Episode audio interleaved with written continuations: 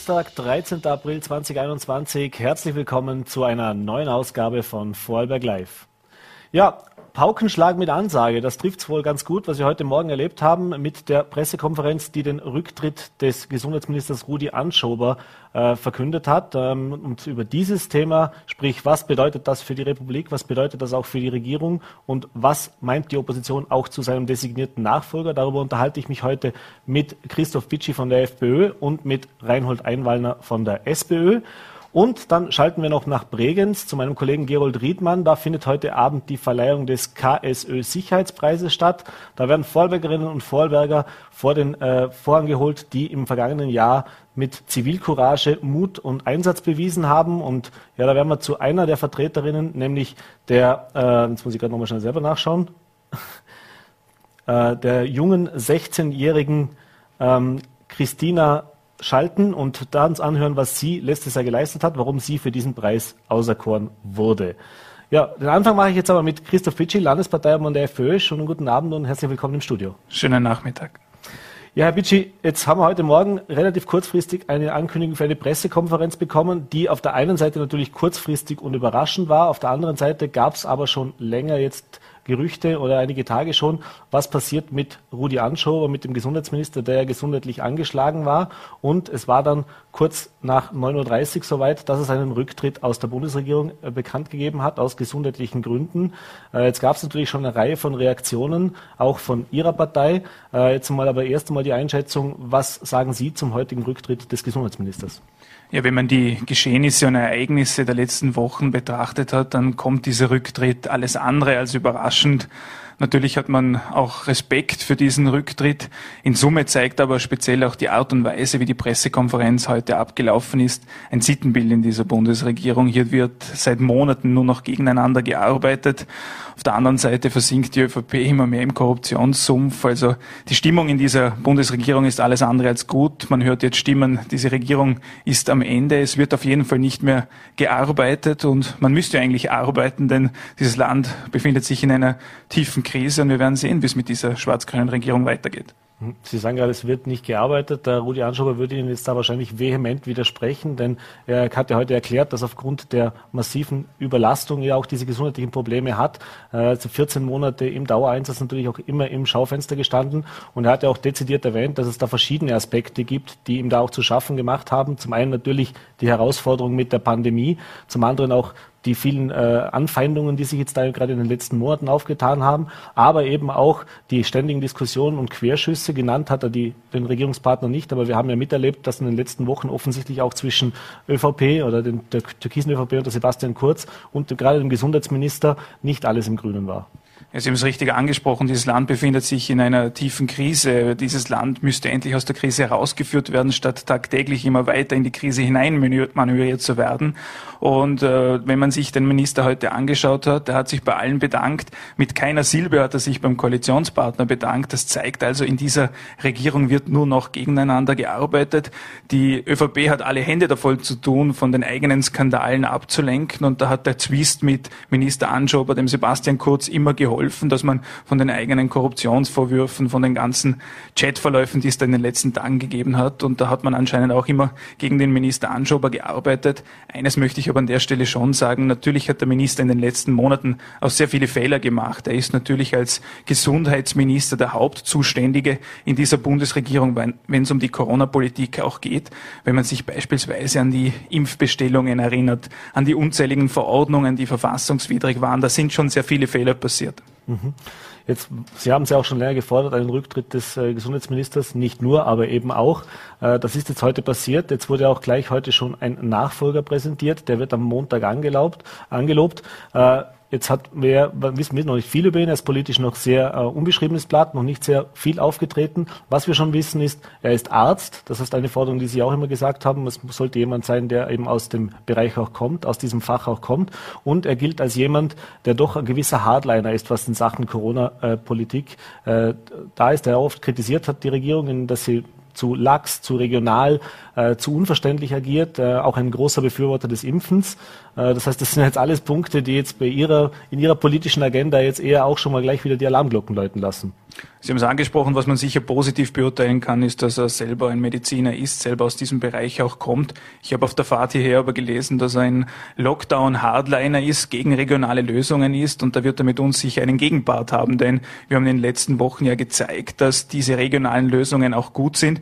Wenn man sich das Gesundheitssystem in Vorarlberg anschaut, sind wir weit von einer Überlastung entfernt und in Wahrheit müssen jetzt hier die nächsten Öffnungsschritte kommen. Wir haben morgen eine Landtagssitzung, wo, Landtagssitzung, wo wir über zwei wesentliche Punkte diskutieren werden. Zum einen möchten wir die Öffnungsschritte vorantreiben, speziell was die Ausgangsbeschränkungen betrifft. Gibt ja leider immer noch Ausgangsbeschränkungen von 20 bis 6 Uhr. Die möchten wir gerne aufheben, damit auch die Gastronomie länger offen haben kann. Und zum anderen muss es endlich auch im Bildungsbereich Öffnungsschritte geben. Die katastrophale Situation mit diesem Etappenunterricht, den es im Bildungssystem gibt, ist in Wahrheit nicht tragbar, wenn man mit den Kindern spricht, den Eltern, aber auch mit den Pädagogen. Das ist eine katastrophale Situation und deshalb braucht es diese weiteren Öffnungsschritte. Und hoffe ich, dass der Landeshauptmann auch in Richtung neuer Gesundheitsminister sehr aktiv wird. Mhm. Jetzt ist es so, dass die Inzidenzzahlen in Vorarlberg tatsächlich deutlich niedriger sind wie im Rest Österreich, vor allem in Ostösterreich. Wenn man jetzt allerdings nach Wien, Burgenland und Niederösterreich schaut, äh, dort sieht die Situation tatsächlich dramatisch aus in gewissen Bereichen. Das heißt, die Intensivbetten sind dort wirklich am Anschlag. Der Vizekanzler hat heute auch eben dieses Beispiel noch gebracht in seiner Pressekonferenz von dieser Pflegekraft, die den erklärt hat, wie dieser Alltag auch abläuft. Äh, jetzt ist es natürlich schwierig, äh, zu vorherzusagen, wie das in Vorarlberg sich weiterentwickelt. Fakt ist aber auch, dass auch bei uns die Zahlen wieder steigen. Ist das tatsächlich jetzt der richtige Zeitpunkt, Zeitpunkt, um über Öffnungsschritte zu sprechen. Für uns gibt es einen einzigen Gradmesser und das ist die Situation auf den Intensivstationen. Im Übrigen, die ganzen Verordnungen binden sich auch auf die Gesundheitssituation. Auch die Ausgangsbeschränkungen legen eigentlich nach, dass es eine Überlastung des Gesundheitssystems geben muss. Das gibt es so in Vorarlberg nicht. Da ist zum Glück der Landeshauptmann auch mal meiner Meinung, der sagt, dass es, wenn das Ganze von den Verfassungsgerichtshof gehen würde, die wahrscheinlich diese Bestimmungen auch aufgehoben werden würden. Darum sagen wir, es braucht diese Öffnungsschritte, weil wir aufgrund der regionalen Lage in Vorarlberg keine Überlastung im Gesundheitssystem haben und darum müssen wir endlich auch sicherstellen, dass es diese Öffnungsschritte gibt. Ich habe immer gesagt, diese Dauer-Lockdown-Politik von Schwarz-Grün ist keine Lösung. Wir alle kennen die wirtschaftlichen Entwicklungen in Österreich. Viele Betriebe stehen mit dem Rücken zur Wand. Wir haben eine katastrophale Situation auch im Bildungsbereich. Darum setzen wir uns sehr stark dafür ein, dass die Normalität auch wieder zurückkommt. Mhm. Jetzt habe ich gesagt, die Schulen sind auch ein Thema. Äh, in den Schulen geht es jetzt vor allem auch darum, beziehungsweise auch in den Kindergärten, die Tests weiter auszubauen. Wir haben jetzt gehört, dass gewisse Gemeinden auch angefangen haben, freiwillig diese Tests an Kinder im Kindergartenalter auszugeben. Äh, auch da ist natürlich ein Diskussionsthema. Da ist die FPÖ, äh, der FPÖ-Standpunkt ein anderer. Wichtig ist, dass der Präsenzunterricht letztendlich wieder zurückkommt. Dieser Schichtbetrieb, den es in den Schulen gibt, ist in Wahrheit kein Zustand. Unsere Kinder haben ein Recht auf Bildung, unsere Kinder haben auch ein Recht auf einen ordentlichen Unterricht, bedeutet Präsenzunterricht. Wenn wir uns die Testzahlen in den Schulen anschauen, dann sind das ja sehr bescheidene Zahlen. Also die Infektionszahlen in den Schulen sind nicht dermaßen hoch, dass man sagt, man hat da ein riesengroßes Problem. Und darum sprechen wir uns auch dagegen aus, dass diese Testungen jetzt weiter ausgeweitet werden, noch kleinere Kinder hier gezwungen werden, getestet zu werden. Wir sagen, die Infektionslage ist nicht dramatisch in Vorarlberg, es braucht jetzt Öffnungsschritte. Mhm. Das muss ich Ihnen erwidern, dass wir vor ein paar Wochen die Situation hatten in Lochau und in Hörbrands, dass es eben genau Bildungseinrichtungen, nämlich im Kindergarten und der Schule war, wo diese Cluster aufgetreten sind. Äh, das würde ja dem widersprechen, was Sie jetzt sagen. Natürlich, in Summe sind es wenige, aber da hat sich gezeigt, da konnte man dementsprechend auch schnell reagieren und dann eben auch schnell diese Ausreisebeschränkung machen. Und es hat sich gezeigt, nach wenigen Tagen, die Zahlen sind dort Gott sei Dank nicht weiter gestiegen. Genau dieses Beispiel hat gezeigt, dass das jetzige System ja funktioniert. Ich gehöre zu jenen, die durchaus auch Kritik an der Landesregierung anbringen. In dem Fall hat die Landesregierung aber gut gehandelt. Man hat sehr schnell die entsprechenden Schritte auch gesetzt, die Ausgangsschritte auch reduziert und darum hat man diese Situation auch sehr schnell in den Griff bekommen. Es zeigt, in Wahrheit müssen wir für viele Bereiche jetzt endlich eine Nach-Corona-Strategie auch entwickeln, Öffnungsschritte möglich machen, damit Vorarlberg sich so schnell wie möglich wiederholen kann und wir als Vorarlberg, als Standort Vorarlberg auch wieder zurück an die Spitze kommen. Mhm. Kommen wir noch ganz kurz zur Bundespolitik und dann habe ich noch eine letzte Frage, aber die zur Bundespolitik, da haben wir das Thema, dass jetzt äh, Ihr Bundesparteiobmann äh, dem Rudi Anschober natürlich gesundheitlich alles Gute wünscht, in das ähnliche oder in die ähnliche Richtung geht, wie Sie das eben sagt, die Fehler sind passiert, aber er geht ja noch weiter. Sie, oder er fordert ja, oder die Bundesfp fordert ja nicht nur den Rücktritt jetzt vom äh, Gesundheitsminister, sondern dass eben auch weitere Teile der Bundesregierung zurücktreten wollen, äh, sollen. Äh, wäre das jetzt überhaupt äh, tatsächlich praktikabel, sinnvolle und für Österreich auch gute Maßnahme in der Situation, wie wir sie uns gerade aktuell befinden? Rudi Anschober hat es heute selber angesprochen. Diese Republik braucht in dieser Situation eine funktionierende Bundesregierung. Wenn man sich die ganzen Skandale, diesen Korruptionssumpf in der ÖVP anschaut, die vielen Minister, die hier unter Kritik stehen, dann ist diese Regierung nicht mehr handlungsfähig. Und ich hoffe, dass der ein oder andere Minister dem Beispiel von Rudi Anschober folgt und zurücktritt. Es kann sich ja niemand mehr vorstellen, warum beispielsweise der Finanzminister nach diesen ganzen Skandalen noch im Amt ist und auch bis hinauf zum Bundeskanzler Kurz. Ich habe es vorher angesprochen, die Chatverläufe werden werden hier wahrscheinlich noch das eine oder andere ans Tageslicht bringen. In Wahrheit ist das System kurz am Ende und wir müssen so schnell wie möglich schauen, dass wir wieder eine funktionierende Bundesregierung haben. Mhm. Jetzt äh, gab es natürlich auch im Bund die Diskussion rund um ein verpflichtendes Maskentragen im Parlament. Äh, da gibt es zum einen Ihren Bundesparteiobmann, der in der Präsidiale dann sich dafür ausgesprochen hat, dass wenn das verpflichtend ist, soll man das machen. Der Clubobmann, der Herbert Kickel, hat gesagt, äh, Nö, möchte es weiter nicht machen. Die, die, ihre Fraktion im Nationalrat hat es auch weiterhin verzichtet darauf, die Maske zu tragen.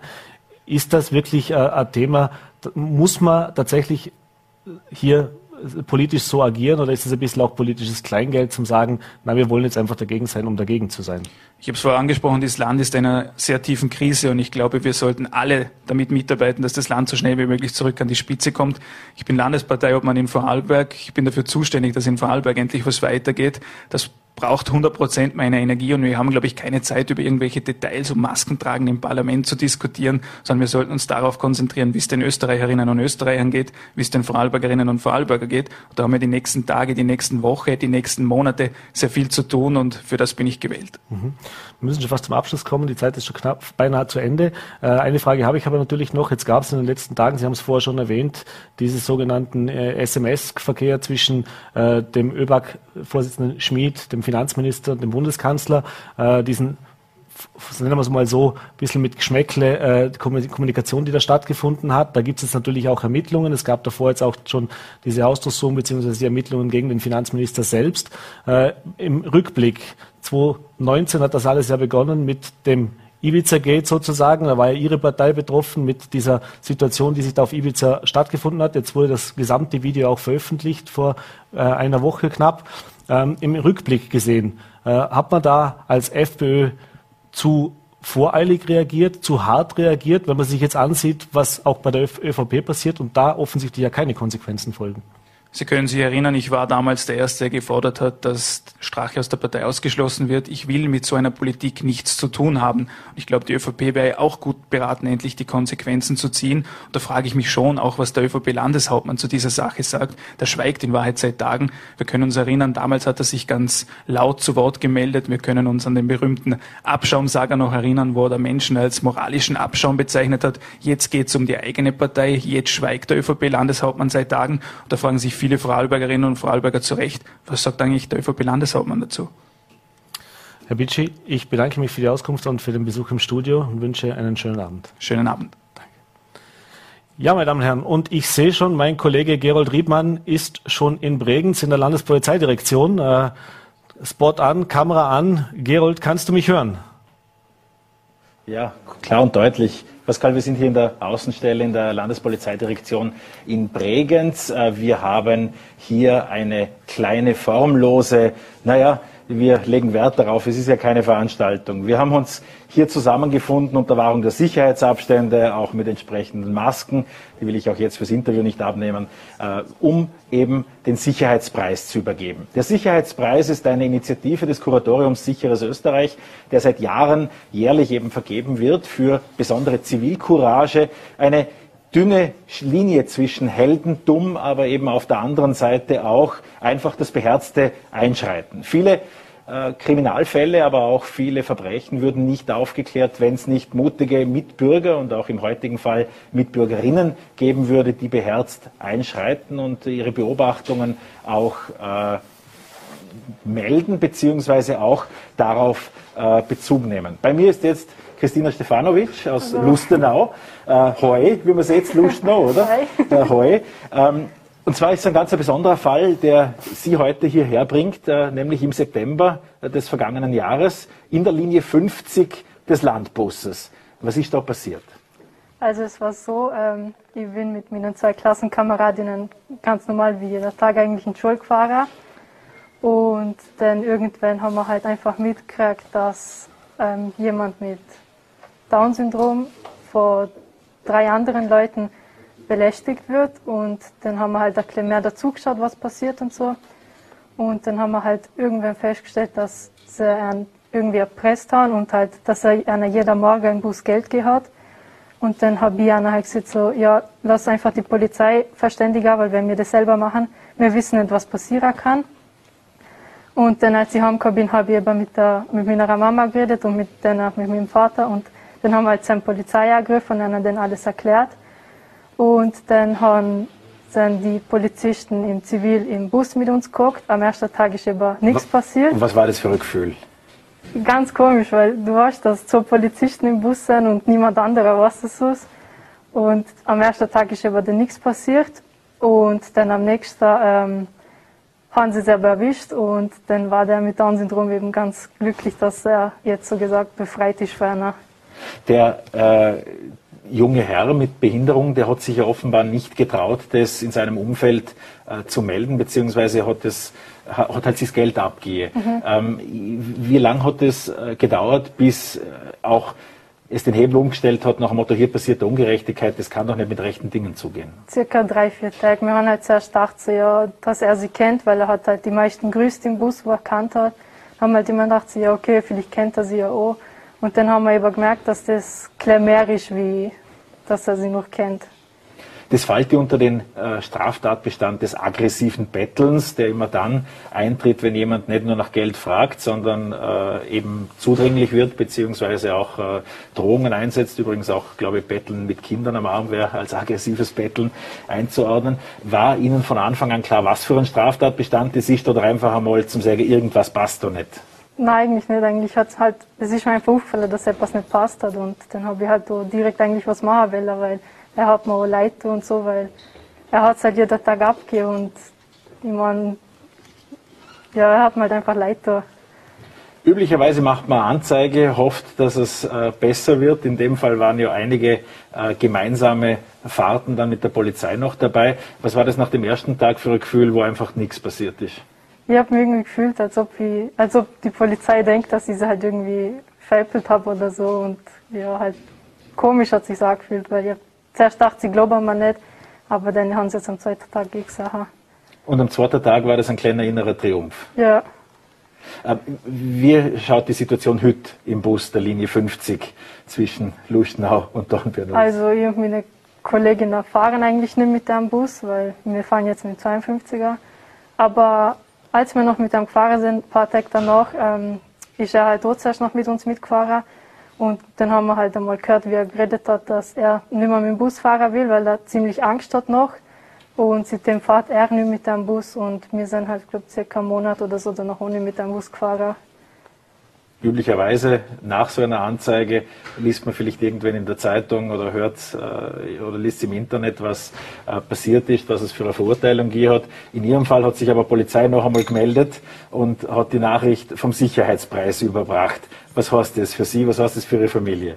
Ja, ich war am Anfang gleich geschockt, weil es ist halt schon länger her und ja, halt, ich war glücklich danach.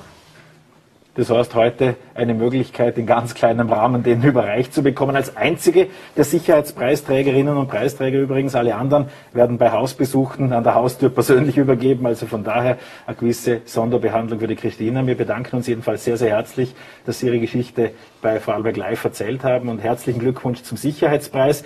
Man muss dazu sagen, der Sicherheitspreis ist eine gemeinsame Initiative von äh, der Polizei, äh, gemeinsam äh, mit äh, dem Kuratorium Sicheres Österreich. Das eben verbindet die Polizei mit der Raiffeisen äh, Landesbank, äh, mit dem ORF und mit den Vorarlberger Nachrichten. Wir alle sind hier äh, in kleinster Runde zusammengekommen, wollen die Christine jetzt unter Einwahrung aller Sicherheitsabstände hochleben lassen und freuen uns, dass wir die Möglichkeit hatten, hier live dabei zu sein. Damit, Pascal, zurück zu dir.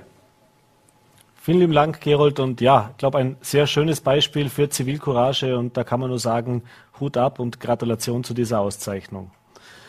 Und wir kommen jetzt wieder zurück äh, zu unserem Eingangsthema, nämlich zu dem heute schon oft diskutierten Rücktritt des Gesundheitsministers Rudi Anschober. Und ich freue mich dazu, jetzt im Studio begrüßen zu dürfen, den SPÖ-Nationalratsabgeordneten Reinhold Einwandler. Schönen guten Abend. Schönen guten Abend, hallo. Ja, Herr Einwallner, ich habe es heute vorher schon erwähnt, es war äh, ein Paukenschlag mit Ankündigung sozusagen. Äh, also irgendwie hat es jetzt vielleicht überrascht, dass es so kurzfristig war, aber grundsätzlich überrascht hat es niemanden. Oder waren Sie überrascht vom Rücktritt des Gesundheitsministers? Nein, ich kann mich da anschließen. Also ich war auch nicht mehr vom, vom grundsätzlichen Rücktritt des Ministers überrascht. Es hat mich jetzt der Zeitpunkt ein bisschen, ein bisschen überrascht, dass es wirklich schon diese Woche passiert. Aber es war eigentlich, wenn man die letzten Wochen verfolgt hat und, und auch mitbeobachtet hat, dass der Gesundheitszustand des Gesundheitsministers doch auch angeschlagen war. Also keine große Überraschung mehr, dass es da auf dieser, auf dieser Position eine Veränderung gibt. Mhm. Jetzt ist der gesundheitliche Zustand tatsächlich der Auslöser und da sind wir uns, glaube ich, alle einig über die Parteigrenzen hinweg. Gesundheit geht vor und da wünscht man ihm natürlich das Beste, dass er wieder gesund wird. Auf der anderen Seite gab es aber natürlich auch inhaltliche Kritik an der Arbeit des Gesundheitsministers in den letzten Monaten, auch von der SPÖ. Äh, was waren denn so die größten Kritikpunkte am Gesundheitsminister Rudi Anschober? Oder kann man das vielleicht auch so sagen, der Christoph Bitsch hat vorher auch immer wieder den Querverweis zur ÖVP-Regierung zum Kanzler gezogen, dass das natürlich auch nicht unbedingt förderlich war für die Arbeit? Ja, ich glaube, man muss wirklich zweiteilen ein bisschen. Auf der einen Seite, glaube ich, hat äh, Rudi Anschober persönlich sicherlich sehr viel Engagement in, diesen, in, diesen Minister, in dieses Ministeramt gelegt. Auf der anderen Seite zieht sich eigentlich seit Beginn äh, der Pandemiekrise äh, kettet sich da, ist das eine Kette von, von Fehlern, die sich auch im Gesundheitsministerium durchziehen. Ich bringe nur in Erinnerung immer wieder diese sehr, sehr späten Verordnungen, dass die Leute eigentlich bis zuletzt eigentlich nicht genau gewusst haben, wie geht's jetzt eigentlich weiter, an was muss ich mich halten. Äh, der, der oft äh, diskutierte und sehr, sehr umstrittene Ostererlass vor einem Jahr noch, oder, wo man eigentlich die, die Polizei in die Wohnungen verschicken wollte auf, auf Geheiß des Gesundheitsministers. Also da gibt schon vieles, das im Gesundheitsressort schiefgelaufen ist, bis hin zur Impfstofforganisation, zur, zur Organisation des Impfens generell. Also eine Summe von äh, Fehlern, die passiert sind im Gesundheitsressort und gleichzeitig zeigt sich eben, dass diese Bundesregierung mit dieser Krise äh, sehr mäßig umgeht, sage ich jetzt einmal. Also gibt es ja nicht nur das Thema äh, im Gesundheitsressort, sondern wir kennen eine ähnliche Geschichte aus dem Innenministerium, wo Nehammer eigentlich äh, überfordert ist mit dieser Situation der Krise. Man hat den Querverweis und vollkommen zu Recht zur Regierungsspitze. Also das schaut alles sehr, sehr unkoordiniert aus. Und von, einer Bundesregierung, die eine Krise ernst nimmt und eine Krise gut äh, bewältigen will, da braucht es andere, andere Voraussetzungen, wie sie derzeit gegeben sind. Mhm.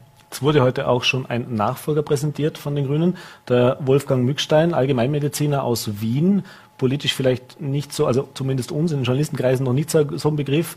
Ihnen der Name davor schon mal untergekommen?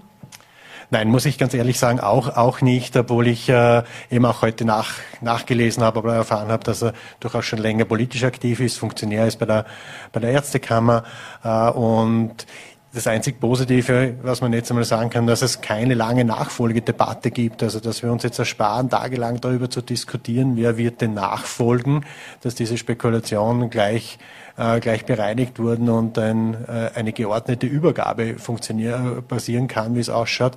Das halte ich für wichtig. Politisch beurteilen kann ich, kann ich nicht. Äh, er kommt aus einem, Gesundheits, äh, aus einem Gesundheitsberuf, also wird eine, eine, eine fachliche Qualifikation vorhanden sein. Aber das politische Paket ist halt doch noch ein ganz ein anderes. Und, und er weiß ja auch, mit wem es dann wirklich zu tun hat.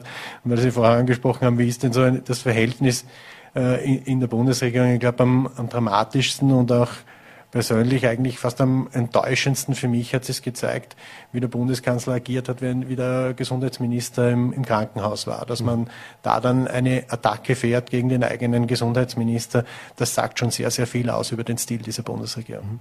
Wie überrascht waren Sie, dass der Gesundheitsminister heute bei seinen Dankesworten mit keinem Wort den Regierungspartner erwähnt hat? Auch politisch eigentlich ein sehr ungewöhnliches Vorgehen ungewöhnlich, aber jetzt vielleicht für Rudi Anschober nicht ganz untypisch. Also ich habe ich hab, äh, auch mit, äh, mit großer Spannung eigentlich diese Pressekonferenz angeschaut, weil ich mir gedacht habe, da kommt sicherlich äh, der, der, der wahre Rudi Anschober raus, der sich dann auch da kein Blatt vor den Mund nimmt.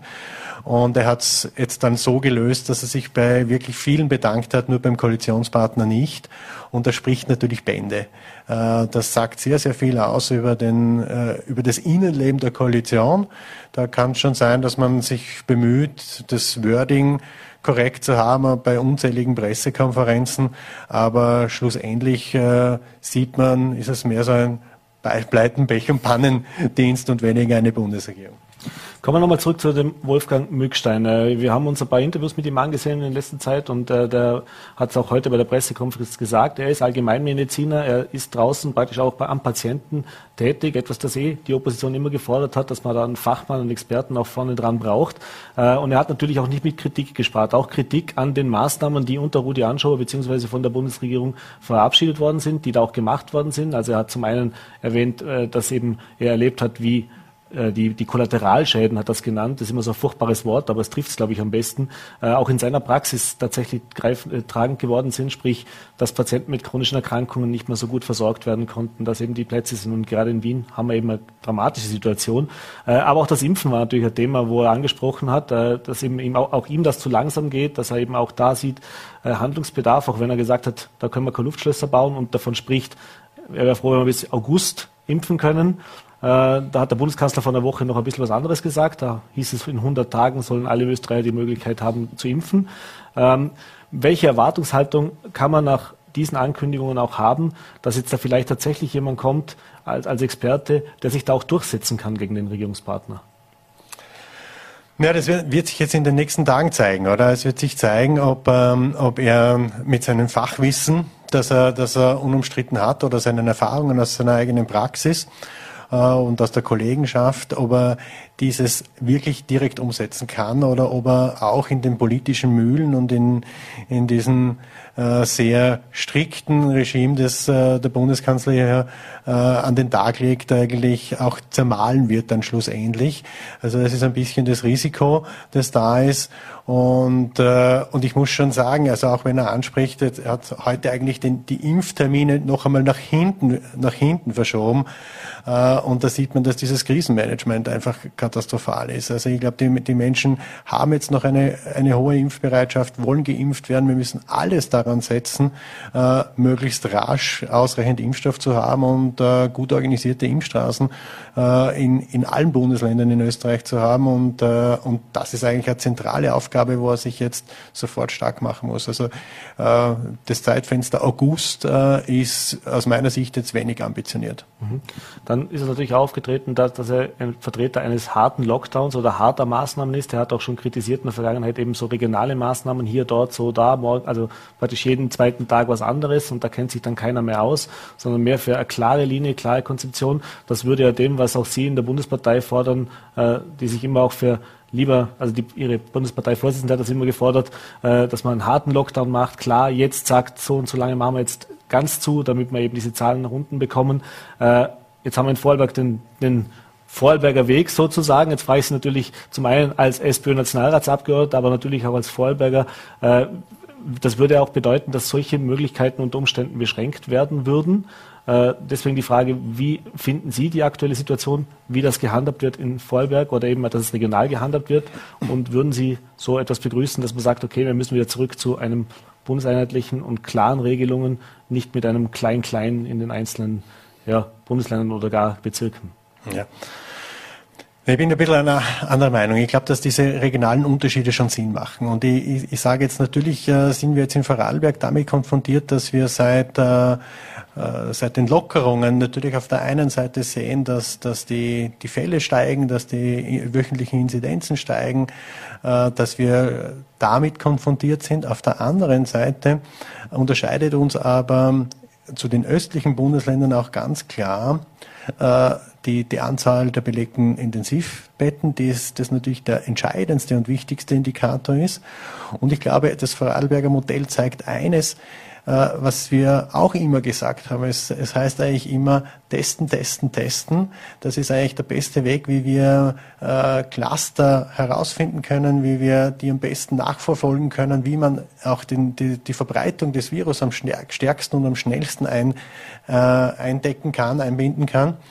Und ich glaube, das muss das oberste Prinzip sein. Also jetzt sage ich testen, testen, testen und impfen, impfen, impfen.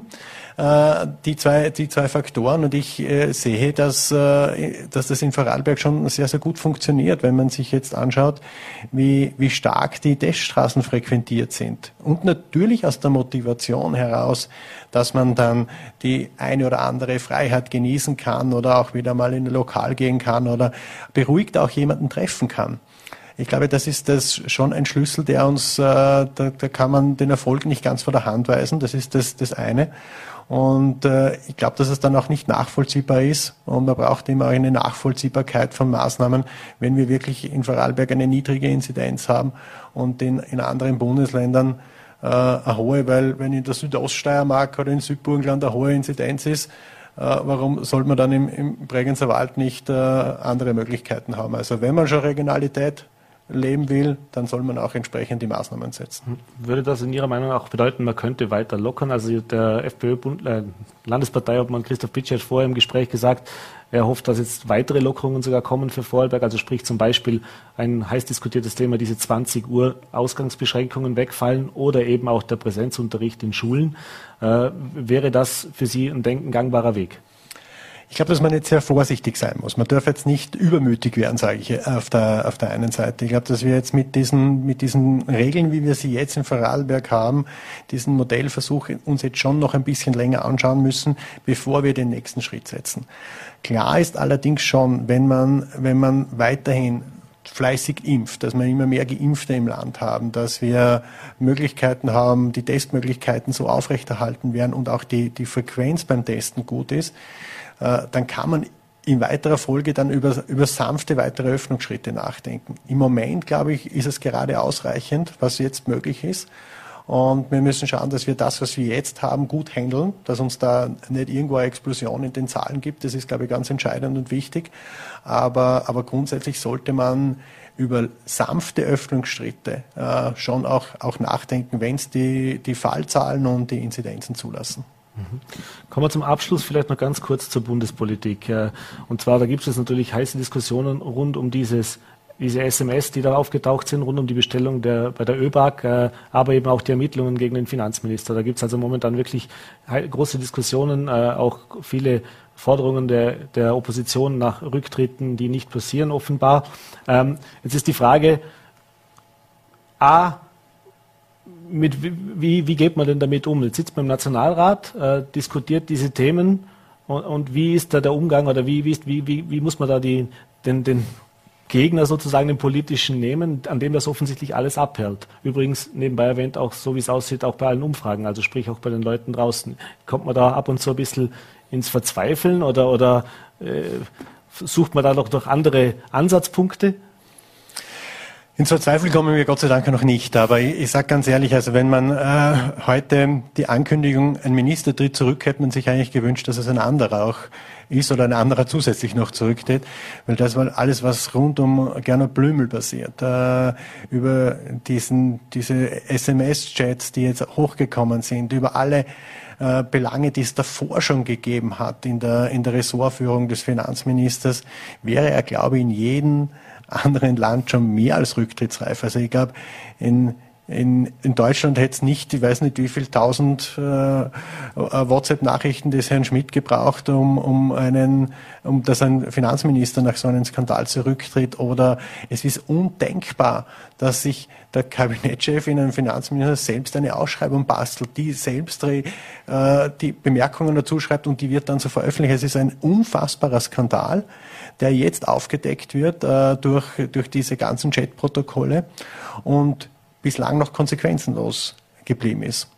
Und im Parlament hast du nur eine, hat man nur eine Möglichkeit. Das Parlament kann nur einen Minister das Misstrauen aussprechen. Das haben wir jetzt mehrere Male gemacht. Und solange, solange diese Regierung äh, sich so geschlossen verhält und äh, diese, diese äh, Misstrauensanträge alle abschmettert, hat man als, als einzelner Parlamentarier eigentlich ganz wenig Möglichkeiten. Aber es ist natürlich bemerkenswert, dass äh, die Mauer, den Herrn Blümel und den Herrn Kurz machen, die, die Grünen, die da dann irgendwann einmal angetreten sind mit sauberer Politik, äh, und Transparenz, weder von sauberer Politik noch eine Spur mehr da und von Transparenz auch nicht. Also sie mauern jetzt äh, gemeinsam mit Sebastian Kurz und wollen offenbar nichts mehr wissen von sauberer Politik und Korruptionsbekämpfung. Mhm. Jetzt gehen wir mal das Planspiel durch. Sie würden es nicht mehr mauern. Das heißt also, diese Regierung würde jetzt zerbrechen. Wir müssten in Neuwahlen gehen. Dann würden alle Umfragen, die es zumindest momentan gibt, darauf hinauslaufen, dass die ÖVP trotzdem stärkste Kraft bleibt, dass es fast, dass es extrem schwierig wird, in der aktuellen Konstellation im Parlament überhaupt eine Gegenregierung aufzustellen. Wie, wie könnte denn das aussehen? Ich glaube, äh, äh ich, eine große Koalition mit der, mit der SPÖ, das hatten sie ja schon unter Sebastian Kurz. Ich glaube, dieses, oder halt mit Sebastian Kurz in der Sebastian Regierung. Kurz, ja. ja, also da war der Bundeskanzler noch ein SPÖler. Aber nichtsdestotrotz war es mit Sebastian Kurz in der Bundesregierung. Das hat ja auch nicht so gut funktioniert sind jetzt natürlich ein großes Planspiel, das Sie jetzt aufmachen, gell, und was du jetzt auch machst. Aber, ähm, also es gibt zwei Möglichkeiten. Zum einen heißt ein Misstrauensantrag auch nicht, äh, also oder ein, ein mutiger Koalitionspartner. Ich sage jetzt, ein, ein mutiger Koalitionspartner müsste sich auch intern durchsetzen und sagen, pass auf, lieber Sebastian Kurz, da ist jetzt eine Grenze erreicht. Der Blümel ist nicht mehr tragbar. Das ist nicht nur sein, seine Fehler in der Budgeterstellung. Man, man vergisst ja auch wieder so schnell, was alles schon passiert ist, dass er einfach einmal schwuppsiwupps 6-0 vergessen hat in einem Budget und wir eigentlich äh, fast budgetlos dagestanden äh, gestanden wären. Äh, dass er, dass er kaum etwas von der Krise eingeplant hat in, in aktuelle Budgetzahlen und, und, und. Also er beweist ja auch auf der zweiten Seite fachlich, dass er diesen Ressort nicht gewachsen ist. Und jetzt kommen noch die ganzen Korruptionsvorwürfe dazu. Also da muss ich mich entweder intern durchsetzen in einer Bundesregierung, das ist das eine. Also man könnte ja, ich weiß nicht dass es einen komplett Zurücktritt der ganzen Regierung gibt, aber es könnte einmal ein Ressort sein, das betroffen ist. Das ist das eine. Und das andere ist, ich sage Ihnen ganz ehrlich, nach dem, was wir in den letzten Wochen und Monaten über dieses System Kurz, was da alles innerhalb der ÖVP-Familie, eine ÖVP-Familie, die ein kleiner Kreis ist, die sich untereinander die Jobs und die, die hochdotierten äh, äh Verdienste zuschieben, alles passiert ist. Ich sage Ihnen, ja, dann dann gäbe es wahrscheinlich einen Wahlkampf, aber ich bin mir nicht sicher, ob der dann schon so ausschauen würde und ob sich die, äh, die Umfragezahlen dann wirklich bestätigen, äh, die wir, die jetzt aktuell da sind. Vielleicht würde es äh, auch tatsächlich zu einem Umdenken äh, in, im Zuge einer Nationalratswahl kommen. Schließe aber noch an, Neuwahlen in Zeiten einer Krise, in einer äh, Pandemie ist, ist jetzt nicht die, nicht die allerbeste Idee. Also man muss, äh, man muss jetzt wahrscheinlich schon noch ein, ein, bisschen durchhauen.